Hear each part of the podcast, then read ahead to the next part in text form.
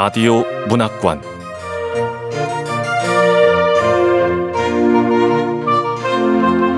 한국 단편 문학 특선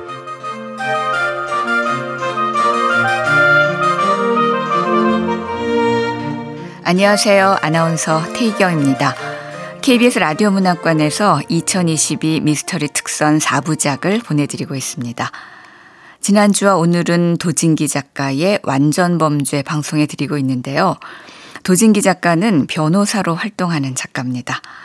대표작으로 도덕률이 결여된 백수 탐정 진구가 활약하는 순서의 문제, 나를 아는 남자, 가족의 탄생, 모래바람, 그리고 변호사 고진이 등장하는 붉은 집 살인 사건, 라트라비아타의 초상, 정신 자살, 유다의 별, 악마는 법정에 서지 않는다를 출간했습니다.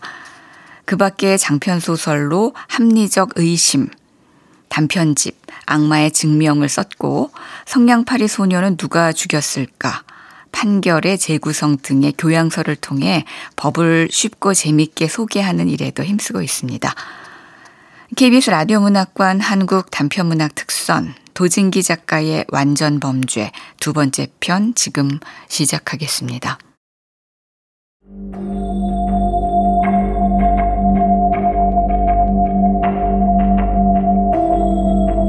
완전 범죄 도진기 이번 공판기 일은 어쩌면 마지막이 될 수도 있다. 증인석에 앉은 박미래의 전 연인을 보며 복잡한 생각에 사로잡혔다. 차분히 내려앉은 커트머리에 동그란 금속태 안경을 끼고 청바지에 니트 차림이다. 어디에 두어도 묻힐 것 같은 평범한 인상의 이 증인이 오늘 법정에 파장을 몰고 올 수 있을지 의문이다. 황윤수 판사의 마음에 어떤 파문을 던질 수 있을지 지금으로서는 알 수 없다. 황 판사를 한번 쳐다본 후 증인을 향해 단도직입적으로 물었다.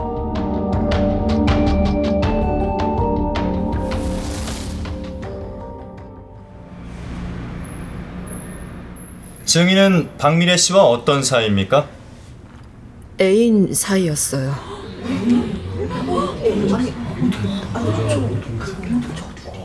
황윤수 판사도 놀란 기색이잖아. 됐어. 언제부터죠? 2년 넘었습니다. 그럼 피고인 석지연 씨하고는 아는 사이입니까? 직접 만난 적은 없습니다. 하지만 간접적으로는 잘 압니다. 어, 어떤 의미죠? 연적이었습니다. 박미래를 사이에 둔.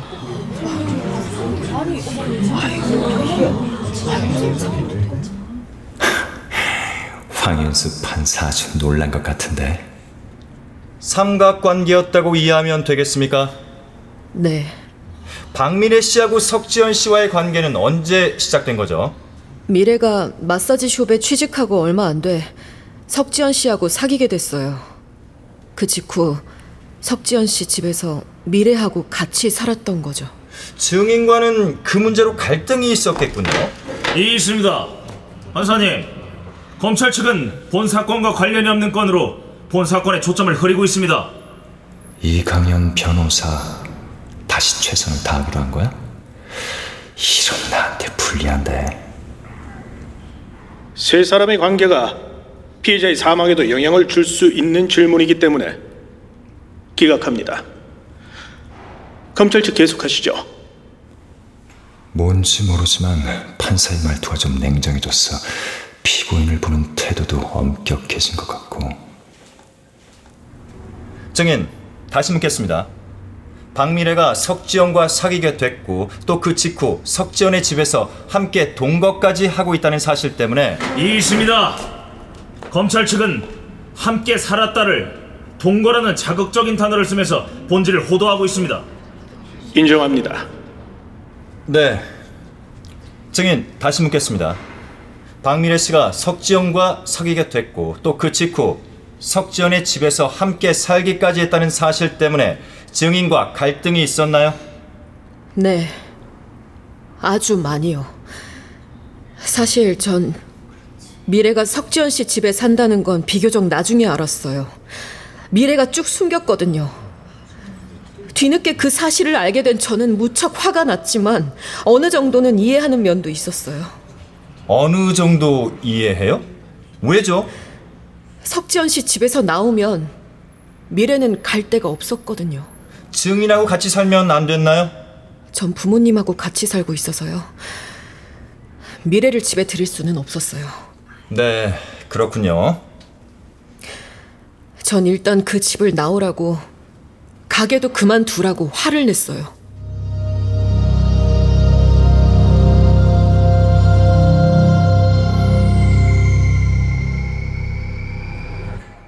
난 자기가 석지연 그 여자 집에 사는 것도 싫고 그 마사지샵 다니는 것도 싫어. 나오라니까? 알았어, 그럴게. 그렇게 한다고 했잖아. 근데 왜 아직 거기 있는 건데? 말해봐. 자기가 사랑하는 사람 누구야? 나야? 아니면 석지연이야? 당연히 자기지. 뭘 그런 걸 다 묻고 그래. 나도 원장님하고 관계 정리하고 싶어. 그치만 그 집 나오고 가게 그만두면 당장 갈 데가 없잖아. 조금만, 조금만 기다려줘. 미래는 갈 데가 없어서 미루고 있었던 거예요. 그러다 이렇게 불쌍하게 죽은 거고. 증인은 박미래 씨의 말을 믿었습니까? 물론이죠. 미래는 석지연 씨 같은 타입 좋아하지 않아요. 석지연 씨는 미래를 좋아한 것 같지만 미래는 어디까지나 필요 때문에 거기 있었고 관계를 유지했던 거예요. 아니야, 거짓말이야. 미래도 나 좋아했어. 피고인 조용히 해주세요. 그러니까 박미래 씨가 석지영과 관계를 맺고 있었던 건 당장 갈 데가 없었기 때문이었네요. 네. 시간 문제였지. 미래는 석지연 씨하고의 관계를 끝내겠다고 통보도 했어요. 그런데 석지연 씨가 불같이 화를 내면서 미래를 붙잡았다고 했어요. 더 생각해 보라고.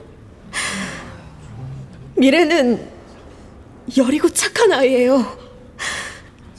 석지연 씨가 너무 흥분하니까 달래야겠다 생각했고 또 아까 말씀드렸듯이 당장 갈 데도 없고 그래서 계속 그 집에 있었던 거예요. 하지만 사실상 관계는 끝난 셈이죠. 증인, 이해가 안 되는 게 아무리 당장 갈 데가 없다 그래도 어쨌든 한 집에서 살았지 않습니까? 여관 같은 곳으로 나올 수는 없었나요? 미래가 끝내자고 한 뒤부터 다른 방을 썼다고 했어요. 집에 오면 각자의 방에 들어가 버리고 한 집이라곤 해도 별로 마주치는 일은 없었대요. 그때 이미 미래는 다른 일자리를 알아보고 있었고요. 자리만 구해지면 바로 그 집을 나오기로 저하고 철석같이 약속한 걸요. 우리 미래는 그런 걸 거짓말하는 아이가 아니에요. 그러니까 박미래 씨가 석지연 씨에게 헤어지자 관계를 끝내자고 했지만 석지연 씨가 화를 내면서 붙잡았고 그 집에 당분간 살도록 주저앉혔다는 거군요. 그렇게 두 사람 사이 관계가 틀어진 게 언제쯤이었습니까? 미래가 죽기 두 달쯤 전이었어요. 그럼 박미래 씨가 사망하기 두 달 전부터 박미래 씨가 석지연 씨에게 헤어지자고 했고 두 사람이 크게 다퉜고 그때부터 한 집에서 방을 따로 썼던 거네요. 네, 맞아요. 정인, 박미래 씨가 보험에 가입한 시기가 언제죠? 미래가 죽기 한 달 전입니다. 시간상으로 계산해 보면 석지영과의 사이가 나빠진 지 한 달 만에 박미래 씨가 엉뚱하게도 사망보험에 가입했다는 거 아닙니까? 그것도 곧 헤어질 사람을 보험금 수령자로 해서요. 있습니다. 지금 검사 측은 유도 신문으로 피고인을 공격하고 있습니다. 기각합니다. 보험가입은 이 사건에서 직접적인 원인이 될 수 있습니다. 검찰 측 계속하시죠. 좋아. 이제부터 류소에게 질문을 하는 것처럼 하면서 석지연을 공격하는 거야. 증인에게 다시 질문하겠습니다. 피해자인 박미래 씨는 석지영과의 사이가 나빠진 지 한 달 만에 사망보험에 가입했다 이거죠? 보험은 미래 스스로 든 거라니까요. 피고인 정숙해 주시죠. 검찰 측 계속하세요. 네. 피해자인 박미래 씨는 석지연과의 사이가 나빠진 지 한 달 만에 사망보험에 가입한 게 맞습니까? 네, 맞습니다. 저는 미래가 보험에 가입한 사실을 몰랐지만요. 증인한텐 말하지 않았다고요? 네, 몰랐어요. 하긴 수익자를 석지연으로 했으니 증인에겐 말하기 곤란했겠군요. 증인, 두 사람이 그 무렵 방을 따로 쓸 정도로 다퉜다는 게 분명합니까? 석지연을 수익자로 해서 보험에 든 것도 그렇고 증인이 잘못 알고 계신 건 아니에요. 미래가 이제 같은 방에서 지내지 않는다면서 저한테 사진도 몇 장 보내준 걸요. 저 안심시키려고. 자, 네. 미래가 보내준 사진 검사님도 보세요. 네. 판사님도 직접 보시죠.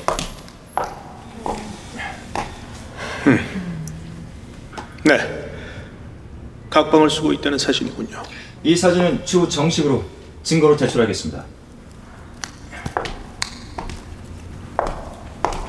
여기 휴대폰은 받아주시고요. 네. 자, 증인. 박미래 씨가 건강이 좋지 못했다는 걸 증인도 알고 있었나요? 네. 구토도 자주 하고 말도 어눌하고 좀 이상했어요.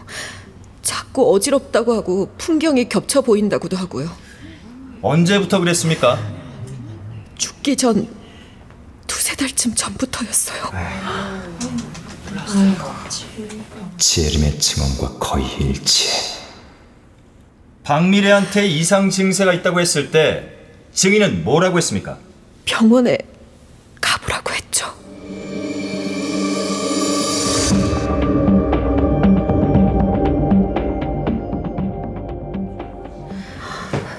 커피 잔이 두...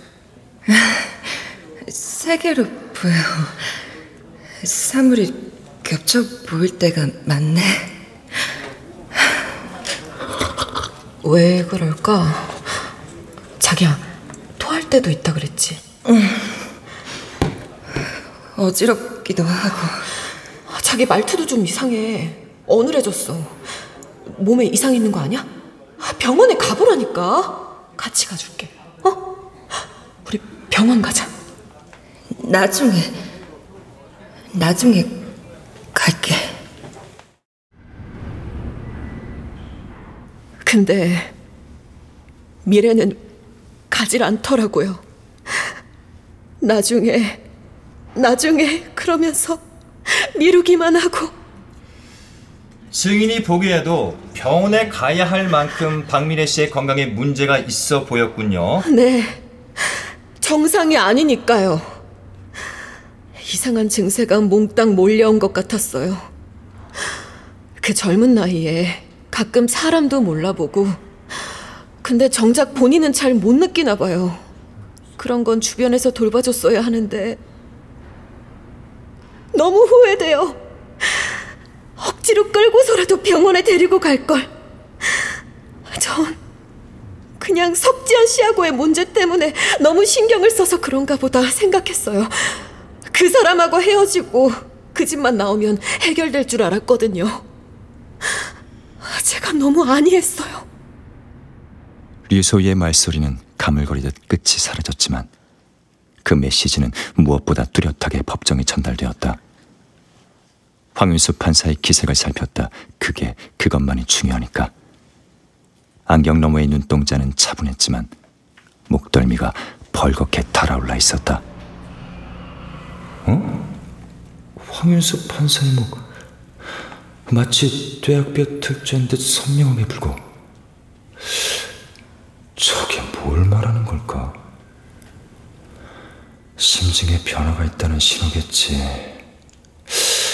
그래도 좀 유난히 붉은데. 어쨌든 판사님 마음에 변화가 있다는 건 확실해. 이제 가능성은 있어. 변호인, 더 이상 질문이 없으면 증인은 돌아가셔도 좋습니다. 네. 존경하는 재판장님, 증인의 증언으로 이 사건의 실체가 명백히 드러났습니다. 피고인에게는 충분한 범행의 동기가 있었습니다. 피고인은 단순히 고용주로서 선의로 피해자 박미래에게 주거의 편의를 제공했던 게 아니었습니다. 피고인은 피해자 박미래와 연인 사이였으며 그래서 함께 살았던 겁니다. 그러다가 사망 두 달 전 박미래는 결별을 통보했습니다.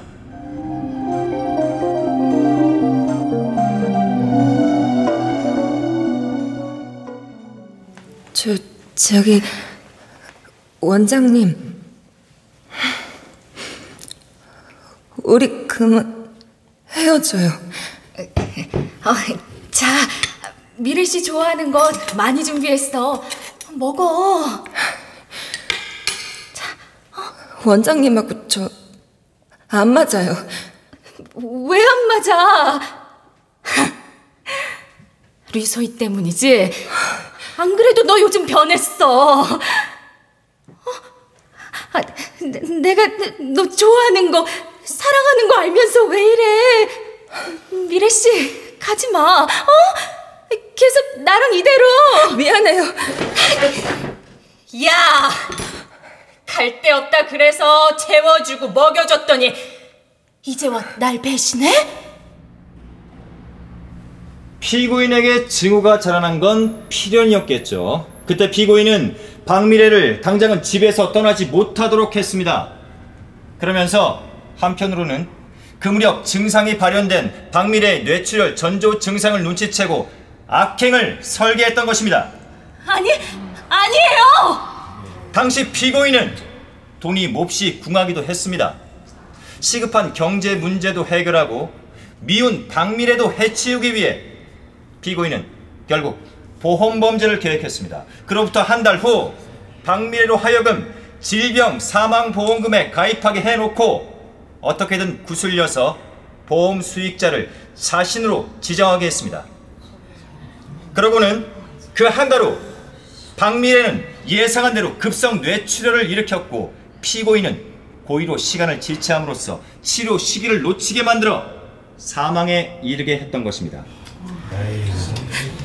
이것은 병사로 보이지만 실상은 무엇보다도 치밀하게 설계된 악랄한 살인입니다. 판사님! 거짓말이에요! 피해자와 연인 관계였다는 게 거짓이란 말인가요? 그건 맞아요. 하지만 그럼 증인의 진술 중에 어떤 부분이 거짓말이란 겁니까? 제, 제가 제가 일부러 미래를 죽게 내버려 둔 게 아니라고요. 미래는 병으로 죽었잖아요. 증인은 피고인이 살인했다고 하지 않았습니다. 그저 피고인과 박미래 씨와의 관계를 증언했을 뿐입니다만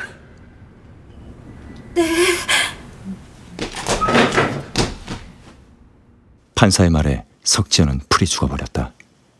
살인 혐의로 재판받고 있는 당사자는 절대 평온할 수 없다. 이 상황에서 논리적인 반박은 불가능하다. 그렇기 때문에 변호인이 있다. 하지만 이강현 변호사는 변론에 별 관심이 없어 보인다. 이날 재판이 종결될 수도 있었다. 하지만 판세가 불리해졌다고 느낀 석지연 측에서 한 번 더 공판을 요청했고 받아들여졌다. 다음 공판은 3주 후로 잡혔다.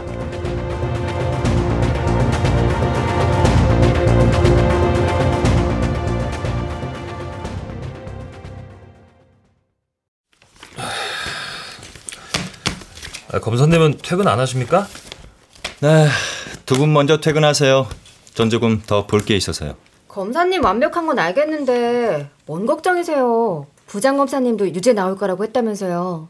부장 검사님이 유죄 나올 거라고 한 건 사실이지만 뭐 이건 민사 재판이 아니잖아요. 상대보다 조금만 나오면 이기는 민사가 아니라 절대적인 입증이 필요하니까. 형사 재판에서는 범인일 가능성이 아닐 가능성보다 더 높다는 정도로 유죄가 안 된다는 말씀이시죠? 네. 석지연이 범인일 것 같다는 강한 느낌만으로는 안 되고 완벽에 가까운 입증을 요구하니까. 하긴 살인 사건이고 유죄라면 무기징역도 가능한 중대 사건이 됐잖아요. 그걸 검사님이 만들어내신 거고.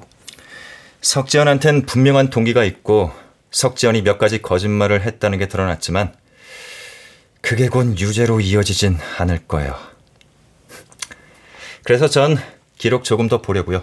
공판일도 얼마 안 남았잖아요. 네. 그럼 검사님 저희 먼저 퇴근할게요. 검사님, 그렇다고 밤은 새지 마세요. 네. 하, 완벽에 가까운 증거를 찾아야 하는데 모두가 퇴근한 검사실. 홀로 책상에 앉아 의료 기록에 코를 박고 있던 난 고개를 벌떡 쳐들었다. 과장한다면 한밤중에 망치로 뒤통수를 맞은 듯한 느낌을 가졌다. 박미래의 사인이 비외상성 뇌출혈. 내가 의사라 사인이 뇌출혈이라 그래서 자세히 보지도 않았는데 뇌출혈은 맞지만 누군가 때려서 뇌출혈이 발생한 게 아니야. 이건 내부에서 출혈이 발생했다는 얘기잖아. 그 원인이 뇌동맥류 파열에 의한 지주막하 출혈?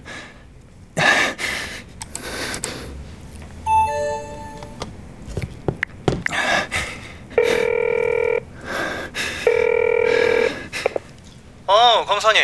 왜 또? 어, 지금 부검 감정서 하나 보냈거든? 빨리 좀 봐봐. 급해. 급하긴 급했나 보네. 바로 본론으로 들어가는 걸 보니까. 아, 어디 보자. 뇌가 탱탱하게 불어올라 뇌의 주름이 거의 펴진 상태이고 왼쪽 전두엽의 뇌실질과 안쪽 뇌실 안에 약 200cc 이상의 응혈이 섞여 있는 뇌출혈이 발생하였음이라고 돼 있네. 200cc의 출혈량은 대량 출혈에 속하는데 급격히 사망할 수 있는 위중한 수치야. 이 말은 빨리 병원에 이송했더라도 사망했을 가능성이 높다는 얘기지. 너도 잘 알잖아.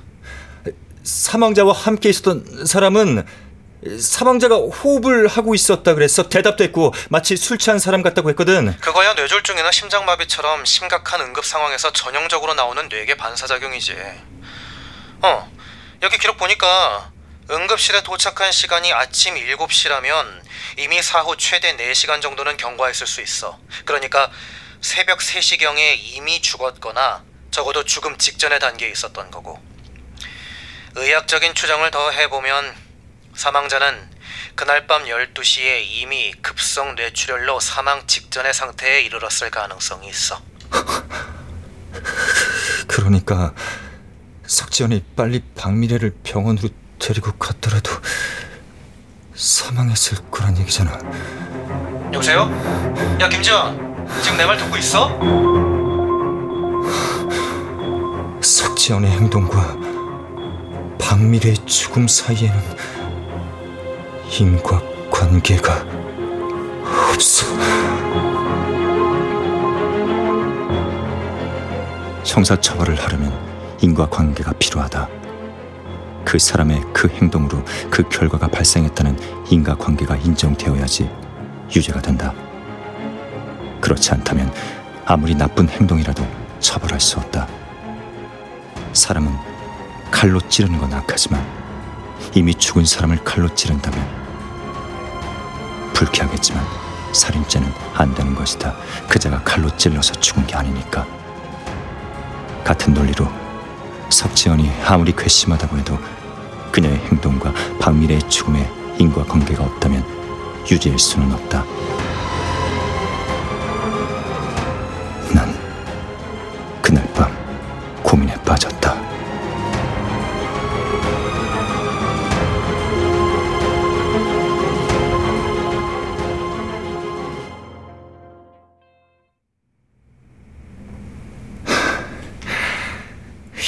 사실을 법정에 알려? 아니면 모른 척해? 이건 피고인한테 절대적으로 유리한 거니까 변호사가 주장해야 되는 거잖아. 난 검사라고 검사가 왜? 아, 아니야, 아니야. 검찰은 상대의 죄를 묻는 기관이지만 검사에게는 객관 의무란 것이 있다. 범죄 소추에 앞서 객관적인 진실을 밝혀야 한다는 거다. 상대방이 억울하다는 것을 알면서도 무작정 유죄만을 추구해서는 안 된다. 그것이 민간인 당사자와 다른 검사라는 국가기관이다. 물론 석전의 행위는 비위가 상할 정도로 악하다. 그런 나쁜 인간을 위해 뭘 고민해 싶을 것 같다. 살인을 시도한 거나 실제 살인한 거나 뭐가 다른가 할 수도 있지만 다르다. 한쪽은 유죄고 다른 한쪽은 무죄니까. 법률상 무죄의 가능성이 있단 걸 알면서도 숨기고서 유죄 일변도로 밀어붙여야 할 것인가. 공판 전까지 남은 6일. 잠을 설치게 될 것 같다.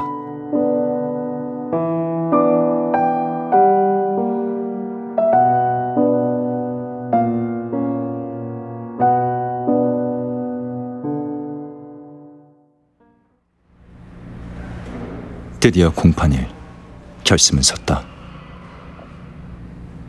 변호인, 지난번 피고인 측 요청으로 공판이 속행됐습니다. 제출할 증거가 있습니까?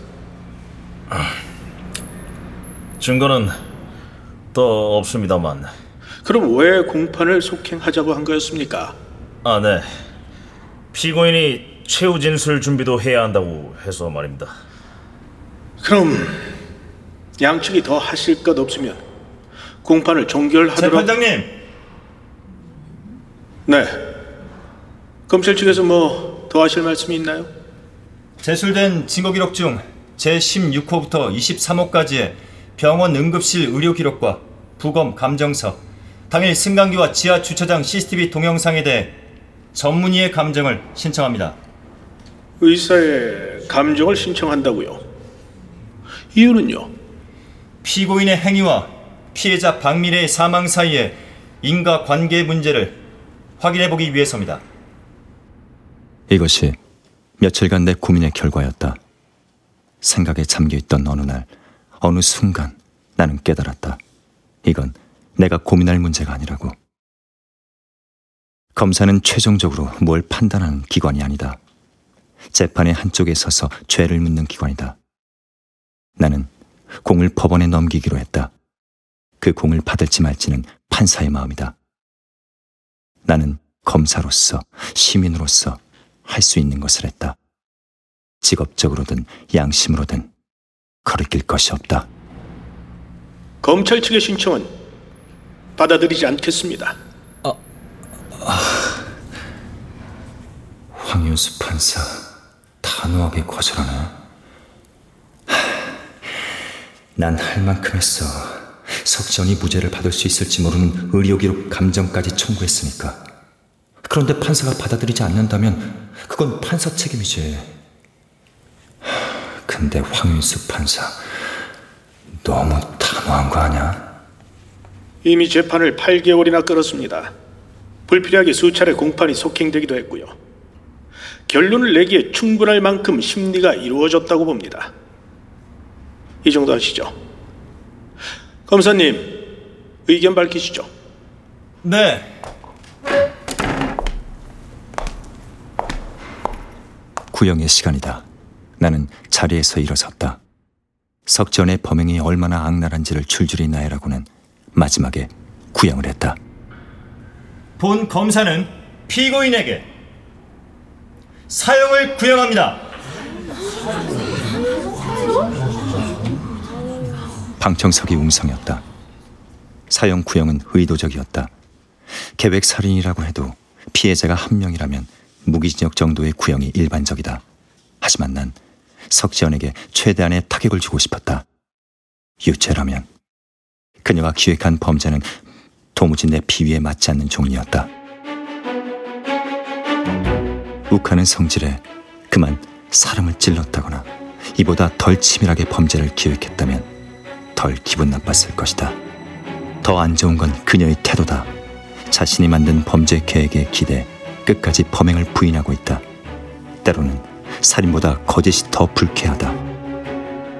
유무죄는 정답이 있지만 양형엔 정답이 없다.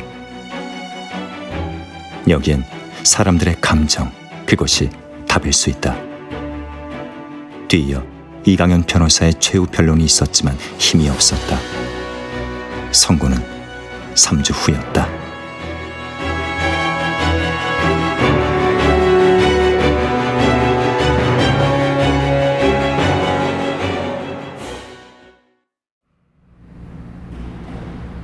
자, 다들 자리에서 일어서 주시기 바랍니다. 드디어 선고기일 석지연은 여느 때와 다름없이 찰랑거리는 단발을 하고 피고인석에 섰다. 음. 판결을 선고하겠습니다. 먼저 유무죄에 관한 판단입니다. 이 사건은 명백한 직접 증거가 있는 사건입니다. 오, 출발이 좋은데. 사건 당일의 승강기와 지하 주차장 그리고 인근 공터의 CCTV에 피고인의 모습이 찍혀 있습니다. 거기에는 피해자 박미래를 짐짝처럼 질질 끌고 가서 차에 함부로 태우고 공터에서 아무 의무 없이 시간을 보내는 장면들이 나옵니다.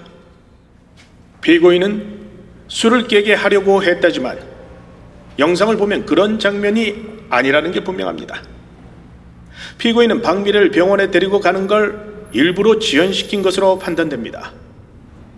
그리고 당시 영상에 찍힌 박미래의 몸 상태를 보면 심각했고 피고인도 그게 그저 술에 취한 게 아니라 몸이 아픈 거라는 걸 분명히 알 수 있었다고 보입니다. 피고인이 박미래와 연인 관계였고 헤어지려 하자 분노했던 것, 그 무렵 심하게 돈에 쪼들리고 있었던 점 등 범행 동기도 충분합니다. 박미래의 죽음 바로 한 달 전에 질병 사망 보험 계약을 체결했고 가족도 아니며 헤어지기 직전이었던 피고인이 보험금 수령자로 되어 있었던 점도 석연치 않습니다. 결국 피고인은 박미래가 자신을 떠나려 하자 증오심이 생겼고 마침 돈도 궁하던 차에 뇌출혈 전조 증세를 보이던 박미래를 구슬려서 보험에 가입시켜 놓고는 뇌출혈을 일으키기를 기다려 사망하도록 내버려두는 방법으로 살인한 것으로 볼 수밖에 없습니다. 이에 피고인에 대한 살인죄 기소를 유죄로 판단합니다. 됐다. 유죄 나오겠어. 1심이니까 5년? 7년? 많으면 10년? 그럼 석지연은 항소할 테고. 다음으로 양형에 관해서입니다. 피고인은 오로지 돈을 목적으로 치밀하게 살인을 계획한 것으로 보입니다. 한때 사랑하는 사이였던 피해자를 이런 치밀한 방법으로 살해한 것은 용서받지 못할 극악한 행위입니다. 더욱이 피고인은 범행을 반성하지 않고 법정에서까지 끝끝내 범행을 부인했습니다. 본 재판부는 이 사건 살인의 실질적 악성에 부합하는 형을 선고해야만이 유사한 범행을 막을 수 있다고 판단합니다. 황윤수 판사도 범행을 교묘하게 부인하는 석지연의 태도를 안 좋게 본 모양이야. 이거 생각보다 꽤 높은 형이 나올 수도 있겠는걸. 이러한 여러 가지 사정을 고려하여 다음과 같이 형을 선고합니다. 피고인을 사형에 처한다.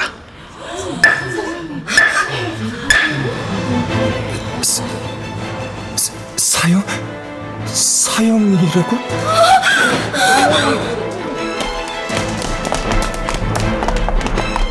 사형.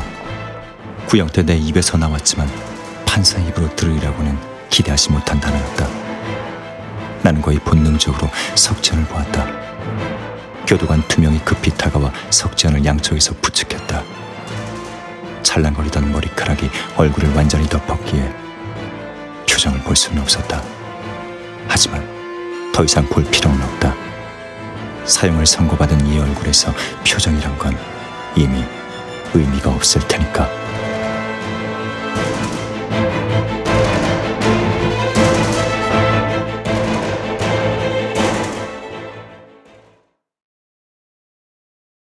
그 만남은 우연이었다. 아마 선고가 있은 지 거의 5개월쯤 지난 무렵이었을 것이다. 석전 사건의 국선을 맡았던 이강현 변호사가 드디어 국선을 그만두고 개인 사무실을 연다는 소식이었다. 아이 김 검사님, 아이 제가 6년 만에 국선 졸업하고 사무실을 냅니다. 축하해 주실 거죠? 오늘 저녁 어떠세요? 아, 네. 아, 제가 저녁엔 약속이 있어서요. 예, 죄송합니다. 아이 지난번에도 계속 약속 있다 그러시고. 아이 그러면은 오늘 점심은 어떠세요? 점심은 드셔야 하잖아요. 아, 네. 뭐 그럼 내 점심값은 내가 내면 되니까. 그럼 간단하게 점심하시죠. 어, 약속 장소 보내주시면 그쪽으로 가겠습니다. 예 검사님, 이따 뵐게요. 약속 장소는 설릉역 뒤편 빌딩 28층에 있는 레스토랑으로 정했다. 파스타 위주의 이태리 식당이었는데 내 몫의 밥값은 내가 낼 예정이지만 굳이 그가 우겨서 식대를 낸다고 해도 가벼운 파스타 정도면 소위 청탁금지법 위반 문제는 없을 거라는 심산에서였다. 그래도 그곳은 가격에 비해 맛이 좋은 곳으로 소문난 가성비 레스토랑이었다. 그런데 레스토랑 안에서 뜻밖의 인물을 만났다. 자, 어? 아이 판사님. 황윤수 판사다.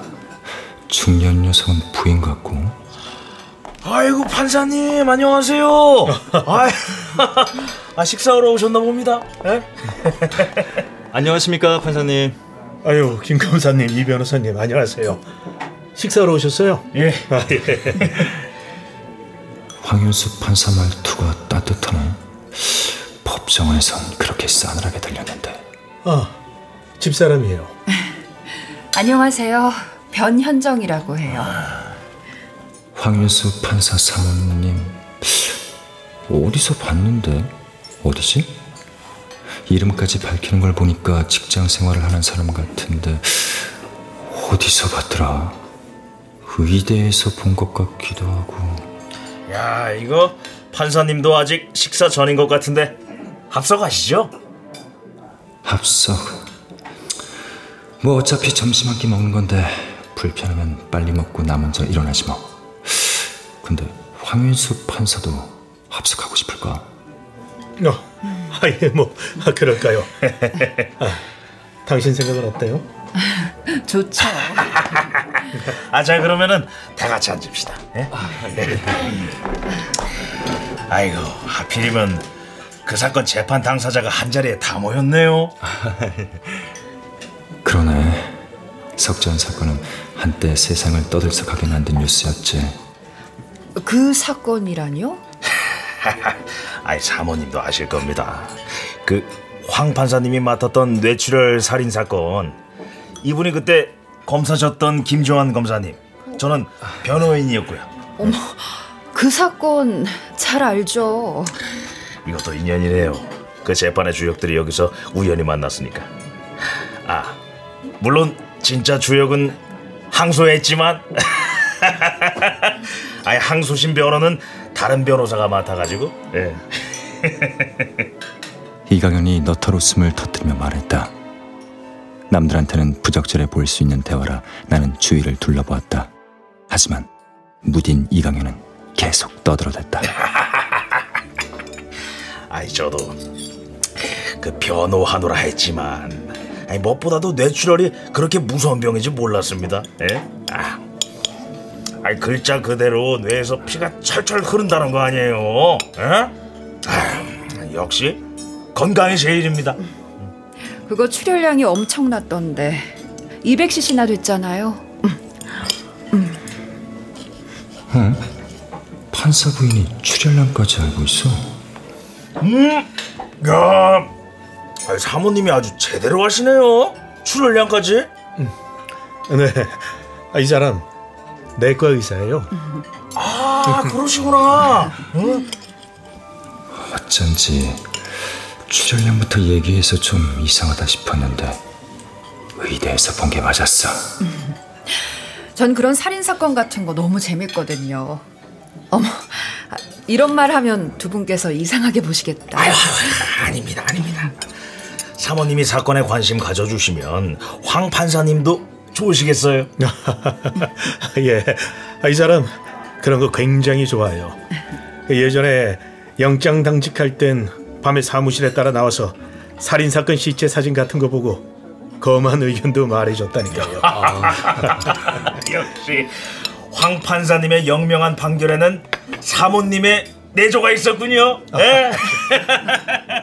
아내 이야기를 하는 황 판사는 기분이 좋아 보였다.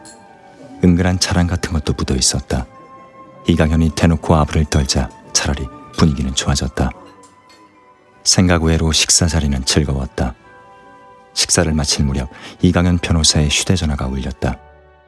그는 전화를 받더니 자리에서 일어났다. 아이고 아이고. 아이고. 아이 정말 정말 죄송합니다. 아이, 아이 급한 일이 있어서 제가 먼저 일어서 와야겠습니다. 일이 있으시다니 먼저 가셔야죠. 우리는 신경 쓰지 말고요. 변현정이 상냥하게 말했다. 이강현 변호사가 부득부득 식사값을 내겠다고 하는 통에 황 판사 부부와 내가 뜯어말리느라 고생을 좀 했다. 이강현 변호사가 떠나고 10분쯤 후 식후 커피까지 비우고서 우리도 일어섰다. 카운터에서 계산하고 같이 엘리베이터에 올랐다. 안에는 우리 셋밖에 없다. 28층에서 출발한 엘리베이터는 6층에서 멈췄다. 누군가 6층에서 타르고 눌렀던 모양이다. 6층 불이 켜진 채 엘리베이터 문이 열렸다. 어, 아,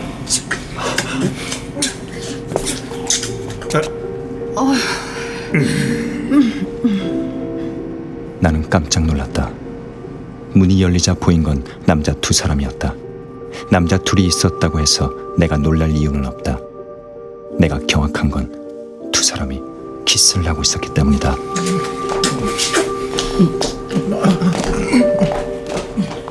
문이 열리자 그들도 화들짝 놀라서 황급히 떨어졌다. 하지만 이미 그들이 키스를 나누는 장면을 우리가 본 후였다. 그들도 우리가 보았다는 걸 눈치챘던 모양이다. 그들은 승강기를 타지 않았다. 슬그머니 옆걸음질 쳐서 우리의 시야에서 벗어났다. 차라리 잘 되었다. 그들이 탔더라면 우리도 민망했을 것이다. 본의 아니게 애정 행각을 목격하고만 커플들과 좁은 승강기 안에서 몇 초간을 보내야 하는 건 피차 민망한 일이다. 엘리베이터 문이 닫혔다. 다시 황윤수 판사, 변현정 그리고 나 셋만이 남았다. 굳어진 공기, 어색한 정적이 흘렀다. 누군가 무슨 말을 해서 깼으면 싶었지만 나는 딱히 어떤 말이 떠오르지 않았다.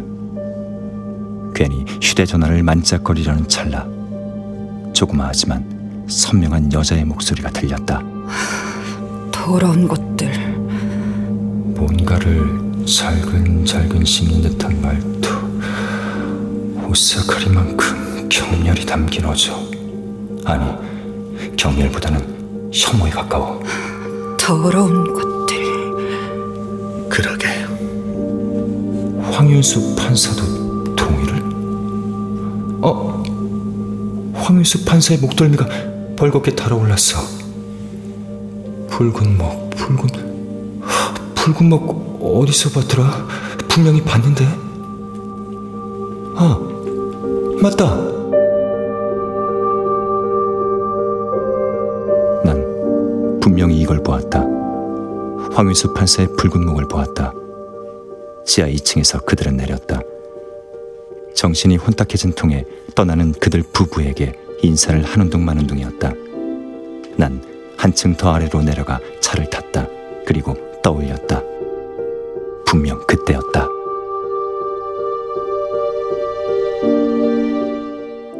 미래가 마사지 숍에 취직하고 얼마 안 돼 석지연 씨하고 사귀게 됐어요.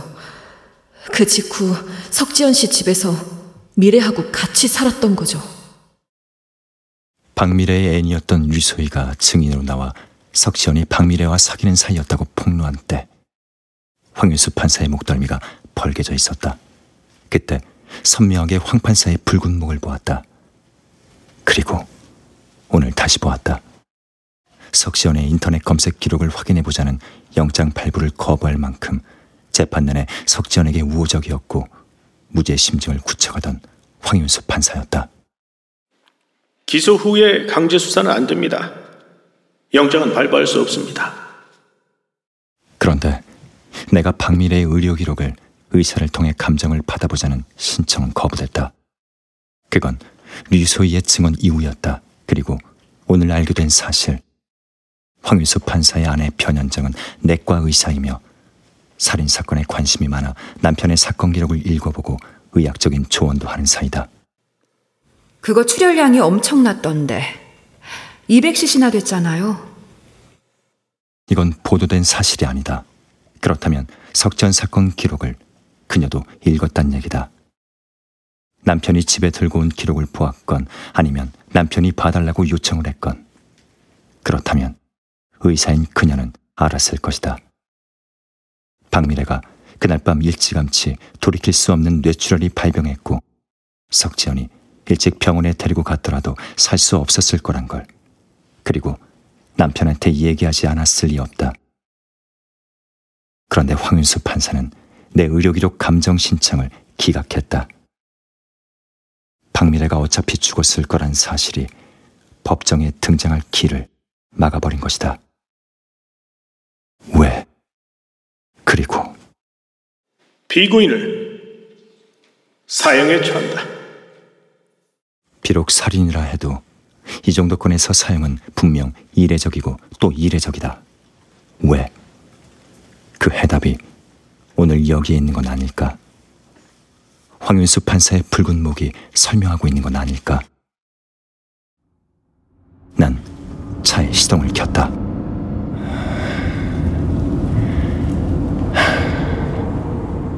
주차장 밖으로 나오니 테헤란로의 쭉 뻗은 길이 나를 반겼다. 음악을 틀었다. 단단하게 거머쥔 듯한 그 음이 내 몸에 스며들면서 서서히 어떤 확신이 깃들었다. 법률가로서는 아니다. 자연인으로서의 내 느낌일 수 있다. 억측일 수도 있다. 물증은 없다. 있을 수가 없다. 하지만 눈에 보이는 증거보다 벼락처럼 뒤통수를 때리는 직관이 더 확신을 주기도 한다. 검사로서 다루었던 어떤 유죄 사건 못지않게 강렬했다. 절차는 완벽했다. 아무도 흠잡을 수 없다. 오판 따위가 아니다. 실수도 아니다. 이건 또 다른 살인. 절대로 처벌받지 않는 범죄. 처벌할 수 없는 범죄. 아니, 어느 누구도 범죄라고 알아챌 수차 없는 살인. 이보다 더 완전할 수 없는 완전 범죄다.